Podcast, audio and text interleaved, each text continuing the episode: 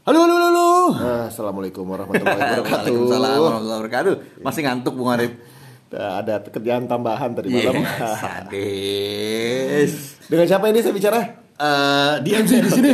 Dengan Arif, para pemirsa. Aduh, jadi agenda apa lagi kita pagi-pagi Iya. kita bertemu lagi, Bung Dimas. Ya, jadi kemarin itu kita bahas ada beberapa poin penting nih, Bung Arif. Hmm. Ada mungkin kita update ke terakhir bukan update ya. Mungkin ada berita-berita menarik dari G20. Oke, Terus kemudian ada beberapa data-data inflasi secara global. komentar-komentar analis di US sana. Ya, komentar-komentar Fed Ya. terkait dengan suku bunga dan lain-lain ya, itu juga sangat mempengaruhi pasar. Betul. Terus kemudian ada berita tentang China sedikit, tentang Hmm. Rusia sedikit. Terus yang paling penting itu juga ada oil sama BI rate. Oh iya, kemarin ada ini ya. Ya. Eh, agak rame-rame sedikit. Iya, itu menarik sih. Oke, Oke. tanpa memperpanjang waktu, kita Langsung. mulai saja. Oke, Bung Arif. Ting tung. Ting dung. Ya. Ya. Nah, terkait dengan yang pertama tuh di awal Oh, semangat minggu. banget sih pagi ini. Iya dong. Kenapa soalnya sih? buru-buru. Sepoi-sepoi angin. Mau ke Tanah Abang. Oh, itu ramai banget loh dia. Makanya harus pagi-pagi. Ini udah siang. Aduh, Ya, jadi oke lah. em, berita-berita yang kita lihat kemarin itu adalah kalau gue sih, gue Hmm. cuma ngelihat sepertinya banyak omongan itu terkait dengan si The Fed. Iya, betul. The Fed itu masih ngotot ini Betul. ini interest rate kurang nih. Iya, betul. Masih mesti ditambah dengan banyak. Betul. Itu itu ya ya itu itu memang eh, berita yang mempengaruhi pasar banget Hmm. tuh dalam minggu kemarin karena memang berita-berita lainnya nggak terlalu banyak menggerakkan Hmm. ya. Eh, komentar-komentar Feds itu kayaknya terakhir eh, sepertinya mereka ingin memanage ekspektasi pasar. Betul. Ya dalam artian kayaknya eh, dengan eh, banyak kan sekarang pasar beranggapan bahwa dengan Fed yang sudah menaikkan suku bunga agresif Hmm. dianggap akan cenderung eh, lebih cenderung santai gitu, Hmm. relax bro, relax gitu kan. Nggak asik.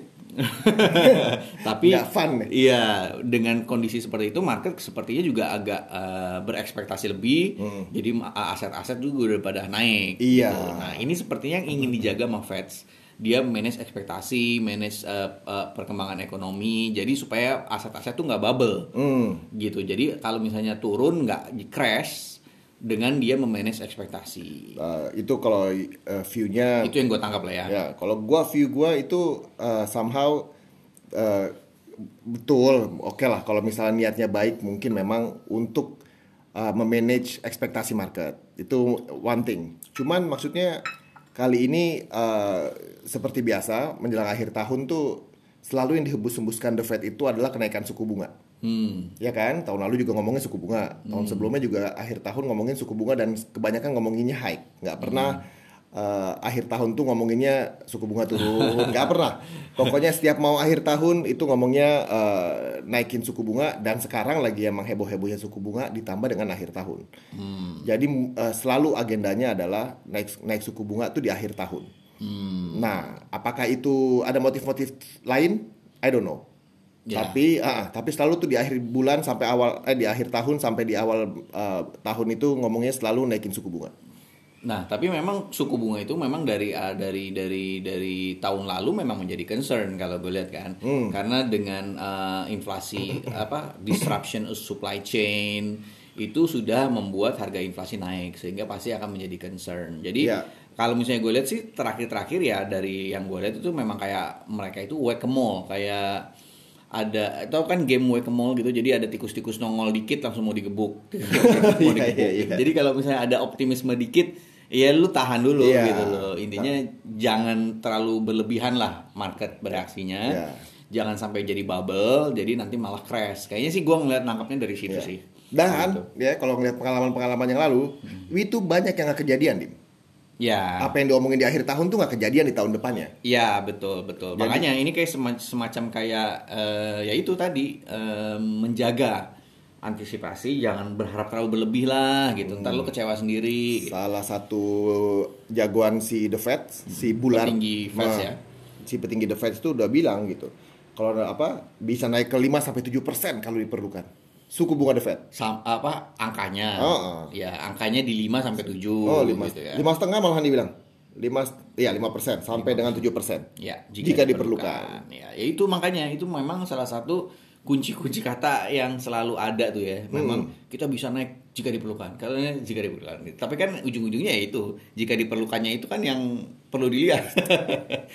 gitu. Jadi kayak lu pemerhati banget tuh terkait dengan Ya, Fed ini. Kayak- jadi kayaknya memang nah, ntar gue telepon lah si bulat tuh dia maksudnya apa sih? lu telepon Jim. Ji- Jika diperlukan.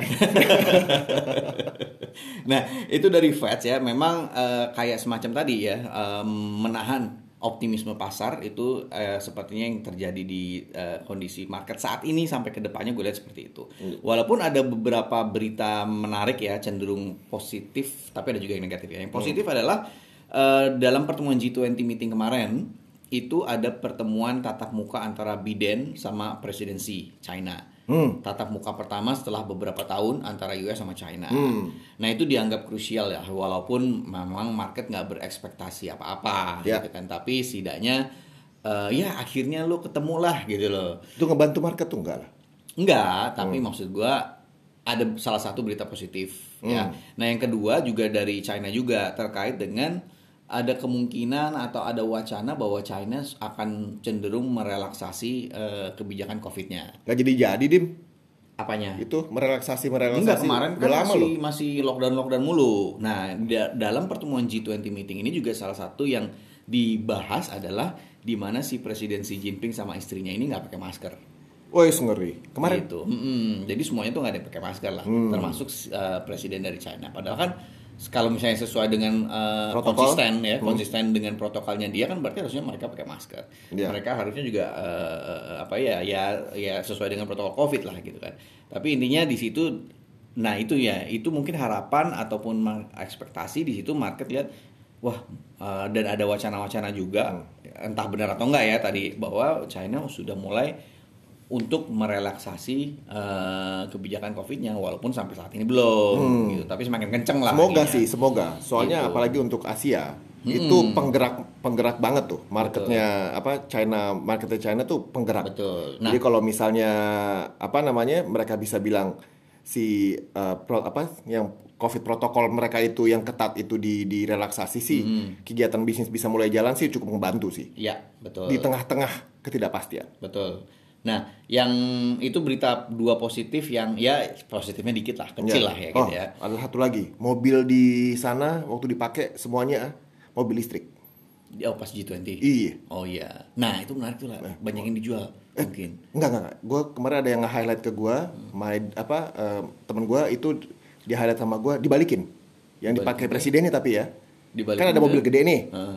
Ada mobil gede, ada mobil kecil. Nah yang mobil gede yang dipakai presiden-presiden itu kayaknya dibalikin, kagak dijual, dibalikin ke mana ke eh, ke pabriknya lah. oh ya Iya, Oh. itu masih mereknya mereknya bukan merek biasa, Iya, iya, datang dari eh, Hyundai kali ini. oke oke Tapi Iya, itu iya. kayak versi very elite-nya Hyundai. Oke oke oke. Ya itu menurut gue sih kalau misalnya dijual secondnya juga masih banyak lah yang mau tuh pasti. Oh iya. Nah, apa apa eh, si yang kemarin gua itu yang satu kalau nggak salah Hyundai juga. Yang mobil kecilnya. Ya ya ya. Ioniq Ioniq and the Gang itu tuh. Bis-bis juga katanya banyak yang bis udah listrik. Pokoknya benar-benar semuanya serba listrik lah ya. Tapi bukan mobilnya Biden. Mobil Biden masih the Beast. Oh gitu. Oke oke. Dua biji lagi. Hmm, menarik menarik. Ya, nah itu adalah berita-berita yang sedikit cukup positif, tapi ada berita yang eh, lumayan negatif Ah. dari UK. UK inflasi itu Oh iya, betul eh, sekali, kan merupakan highlights ya di, di minggu kemarin di mana 11. Eh, 11 persen, 11,1 persen, ekspektasinya 10,7, Ya. sebelumnya 10,1. Jadi eh, tadinya 10,1 naik ekspektasinya paling 10,7 ini udah lebih dari ekspektasi Betul. dan ini the highest in 41 years. Emang tinggi banget lah 11. Uh, sadis ya. Kalau kita aja kaget-kaget di Indonesia 11% gitu. Iya. Mereka apalagi mereka ya. Bener bener bener bener. Di kita aja kalau 11% kaget-kaget. Zaman dulu loh itu Betul, even. betul. Kita 9% juga udah uh, uh, red red alert lah gitu Betul. lah ya. Dan ini mereka 11,1.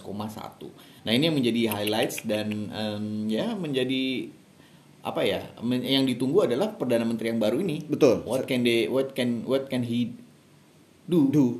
Iya. Sunak. Sunak. Sunak. Yang sempat ke sini juga ke G20 sorry maksudnya. Oh gitu. Heeh, ada juga di- nah itu apa namanya ya salah satu yang yang pasti so far sih waktu dia baru naik market berharap banyak dan lumayan suportif sama kehadiran beliau. Iya, dan di tengah inflasi seperti ini kayaknya masih cukup maksudnya nggak ada tekanan yang berlebihan lah Hmm. dari sisi pos- eh, posisinya dia gitu loh. Nah ini yang menarik sih nanti kita lihat. Nah tapi yang di highlight juga adalah data-data inflasi di negara-negara lain seperti Kanada itu masih tinggi tapi masih stay lah di 6,9 tadinya juga 6,9 forecastnya 6,9 Euro Eropa itu naik eh, tapi nggak setinggi perkiraan 9,9 persen tadinya naik ke Itu apa tuh? 10,6 persen inflasi Euro Euro Heeh. 10,6 10,6 actualnya uh, forecastnya tadinya 10,7 naiknya. Hmm, Jadi ma- uh, di level 10% tapi tidak uh, separah eh apa nggak separah forecast. Terus kemudian Jepang. Jepang itu dari 3% naik ke 3,7%. Oh. Nah, itu adalah inflasi-inflasi data inflasi yang masih menunjukkan kenaikan ataupun inflasi tinggi. Ya. Ya, ya jadi ujung-ujungnya sekarang ya masih resesi. Dan terkait dengan resesi, ini juga ya nyambung langsung ke Rusia, nih Bung Arif. Rusia sudah masuk ke kategori resesi Oh ya, udah secara teknikal, walaupun berarti- dari dari sisi eh, datanya masih forecast ya, forecast quarter GDP. Oh, turun. Uh, Minus itu masih minus 4% di Iya. kuartal ketiga. Diperkirakan berdasarkan forecast Hmm. estimated uh, GDP-nya itu di kuartal 3 dikirakan minus 4%. Sementara pada kuartal lalu, kuartal 2 itu dia udah minus 4%. Oke. Nah, Jadi secara kategori teknikal dia sudah masuk ke kategori ekonomi resesi. Ya. Nah, kalau untuk resesi di US pun, di US pun si analis-analis top-top itulah ya, gue nggak usah sebut bank-bank ya, itu udah nyebut juga gitu bahwa Amerika itu bakal masuk resesi juga tahun depan anyway gitu.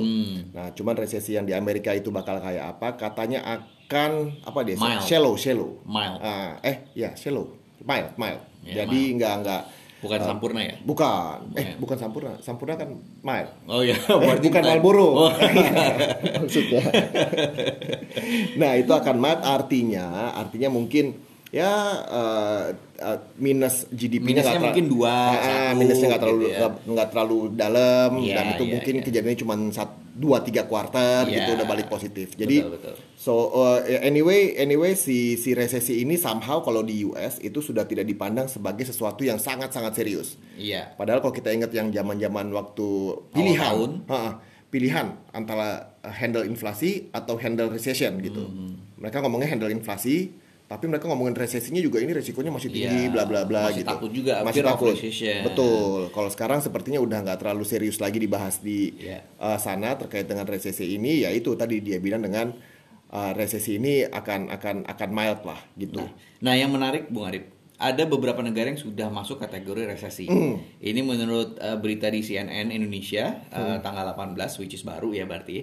Itu ada beberapa negara yang sudah masuk kategori resesi. Uh, beberapanya adalah Hong Kong. Oke. Hong Kong itu kan basically karena lockdown ya. Ya. Terus juga dia kan hub central finance. Ya. Gara-gara lockdown jadi katanya banyak yang uh, keluar dari Betul. Hong Kong. Pariwisatanya belum jalan. Ya. Terus kalau itu Sri Lanka, Afghanistan itu juga basically udah berita lama lah ya. Mhm. Macau mungkin jadi Oh, nggak ada sama judi. lah, sama iyalah. Nggak ada judi, nggak dapat pajak dia. Betul, lagi lagi resesi, pendapatan kurang, Main judi ya lagi. judi. Duduk di pojokan loh. Mau jadi apa lo? Duduk di pojokan. Terus Brunei. Oke, Brunei ya. Iya, Brunei dan uh, terakhir tuh Ukraine. Ukraine ya basically karena perang lah ya. Ya, ya kalau itu iyalah. Masa ya dia masih tiba-tiba ekonomi meningkat banyak.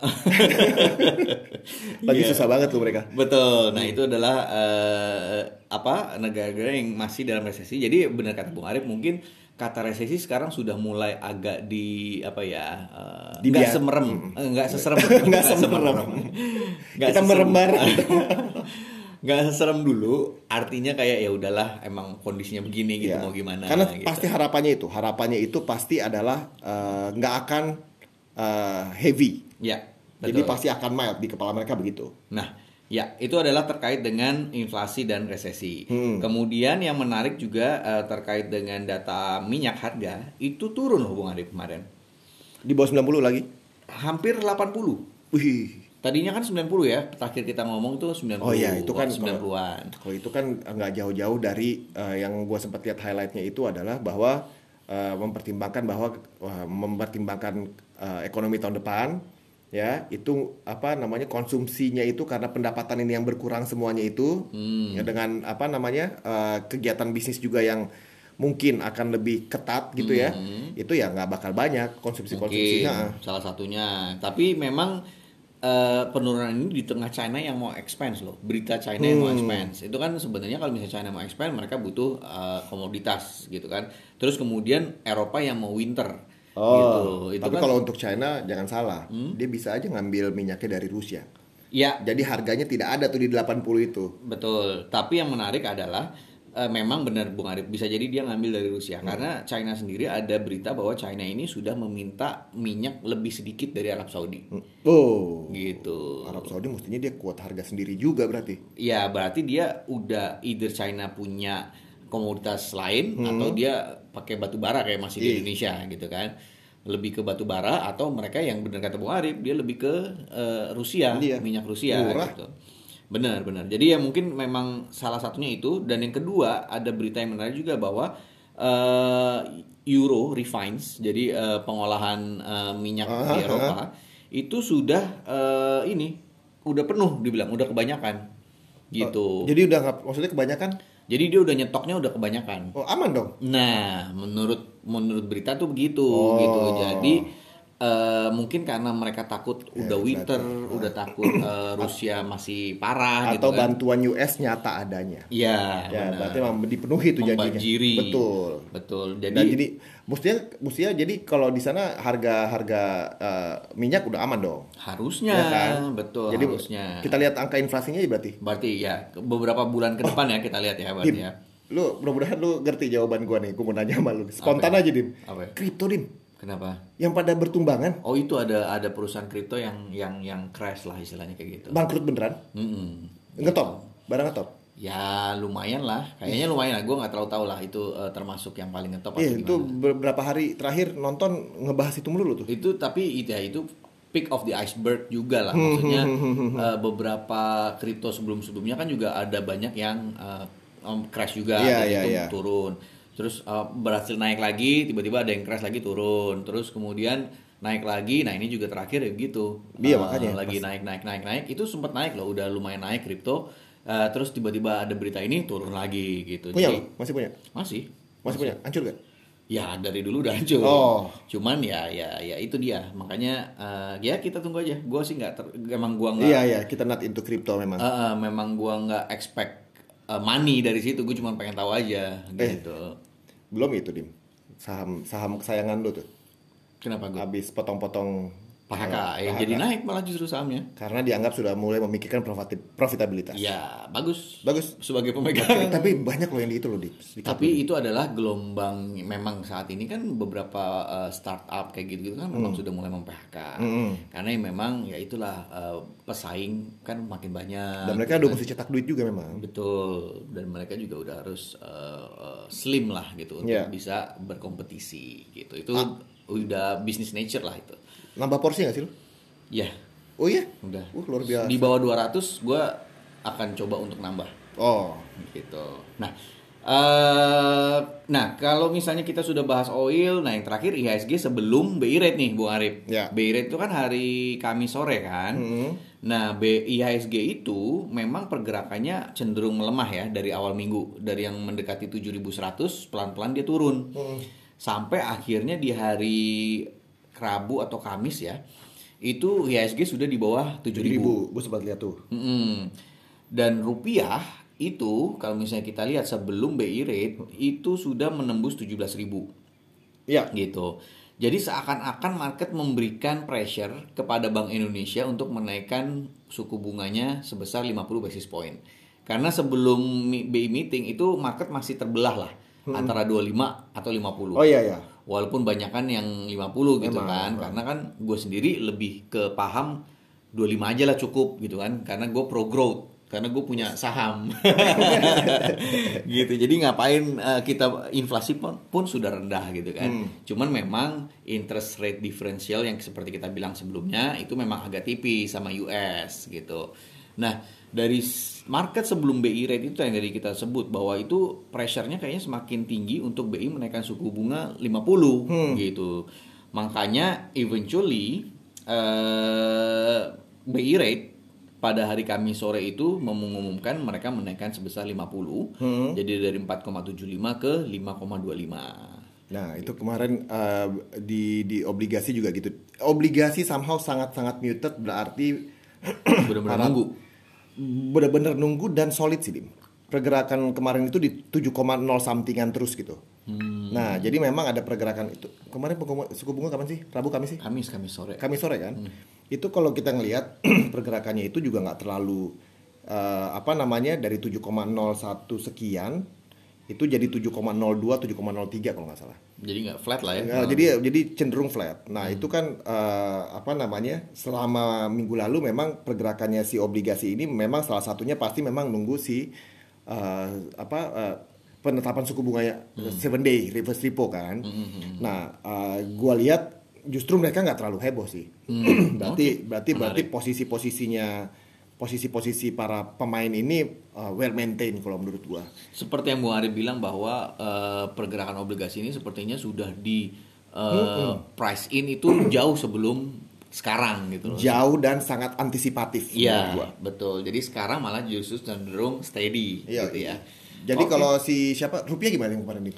Nah itu rupiah tadi eh, setelah BI rate keputusan eh, akhirnya mereka memang turun dari 15.700 Hmm. sempat ke 15.600an kecil lah ya Hmm. wala- walaupun ujung-ujungnya ditutup di 15.640 kurang lebih gitu ya. Sementara IISG eh, yang tadinya sudah di bawah 7.000 ya langsung naik gitu. Agak aneh sih menurut Iya, gue. iya, iya, iya. Karena kalau misalnya BI rate-nya nah tinggi otomatis perusahaan akan semakin terbebani. Padahal kalau di US itu ya, kalau untuk yang apa sih kalau Nasdaq ya, kalau untuk Hmm. yang saham-saham teknologi ya, itu turun.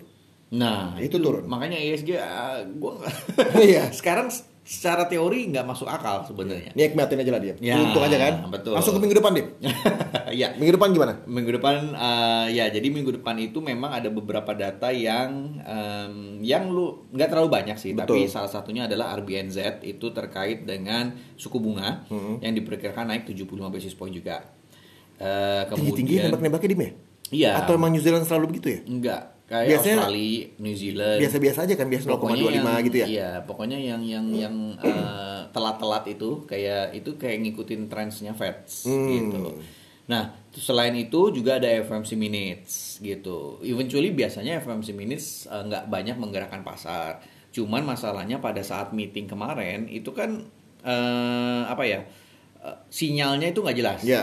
Masih mix lah. Tadinya agak eh, agak cenderung eh, apa tuh namanya? Eh, menenangkan pasar, tapi ujung-ujungnya mereka masih cenderung menaikkan suku bunga juga. gitu. Nah mungkin FOMC minutes yang kali ini agak beda, karena siapa tahu ada berita-berita ataupun ada isu-isu yang bisa ditangkap oleh Atau pasar. atau ada apa di balik di balik kerincuhan yang ada? Iya, itu kan yang diomongin eh, si Powell kan mungkin cuman em, kulitnya doang. Iya. Nah ini sekarang kita bisa lihat lebih dalam lagi apa aja sih yang mereka bahas. Itu lu baca kali? Itu ada di, di di itu ya? Ada, cuman gue nggak baca, tapi kan pasti Banyak ada. dan tebal gitu. Lu ada, sempet lihat? Ada. Cuman kan ada orang yang menganalisa, jadi Iya, kita iya, lihat orang-orang itu aja. Jadi kalau menurut lu gimana minggu depan saham nih? Menurut lu? Pasti akan flat ya. Ush, Em, ngeri, ngeri, ngeri. Antara 7.000 7.100 saham, rupiah paling nggak jauh-jauh dari 15.600 15.700 Ya. cenderung flat. Sampai kita lihat FOMC minutes ini ada kejutan atau enggak. Kalau nggak ada ya akan cenderung flat. Kalau ada ya tergantung kejutannya. Bonds itu agak lumayan ngotot untuk turun ke bawah yieldnya. Hmm. Ya, kalau kita lihat. Nah, somehow kemarin emang somehow 7% itu angka lumayan keramat di obligasi. Hmm. Ya kan? Eh, belum tembus-tembus di angka 7, tapi kayaknya arahnya mau mencoba untuk menembus 7. Jadi dengan dengan dengan apa namanya? minggu depan, minggu depan mungkin eh, adalah pasar-pasar yang khususnya retail gitu. Memang yang memang angka 7 tuh bagus sih buat masuk menurut gua. Selalu gue bilang gitu. Angka 7 boleh buat masuk, boleh buat masuk, tapi ya porsinya itu yang mesti dibagi-bagi gitu kan. Eh, bayangin yang udah masuk 7,6 kemarin. Wah, itu kan lumayan. Kenyang ya. Kenyang. Nah, sekarang itu di 7.0 sekian. Eh, kalau gue bilang untuk minggu depan sama kayak lu sih. Gue nggak melihat kecuali ada komen-komen aneh ya. Ya, ya, ya, Ya, itu. tapi kalau misalnya ha, kalau mis- enggak sih ya begitu aja ya. Betul, di sekitar ya gua sekarang masih 7,7 poin 7 something 7 lah. sampai eh, 7 sampai 7.2. Hmm. Walaupun kecenderungannya akan nembusin eh, mencoba untuk menembus di angka di bawah 7 sih. Hmm, oke oke. sama ya jadi IHSG kalau apa pun di bawah 7000 sepertinya saat ini menarik gitu jadi kayak Bung Ari bilang obligasi 7 plus plus itu Hmm. sebenarnya menarik juga gitu jadi ya kalau misalnya ada turun-turun dikit koleksi lah Ya. gitu Udah, gitu aja ya Bung Arif ya saya mau pergi nih Ntar lu juga mesti edit. Oke semuanya ya, sehat-sehat selalu ya. Ya, Thank you. thank you, Bye-bye. bye.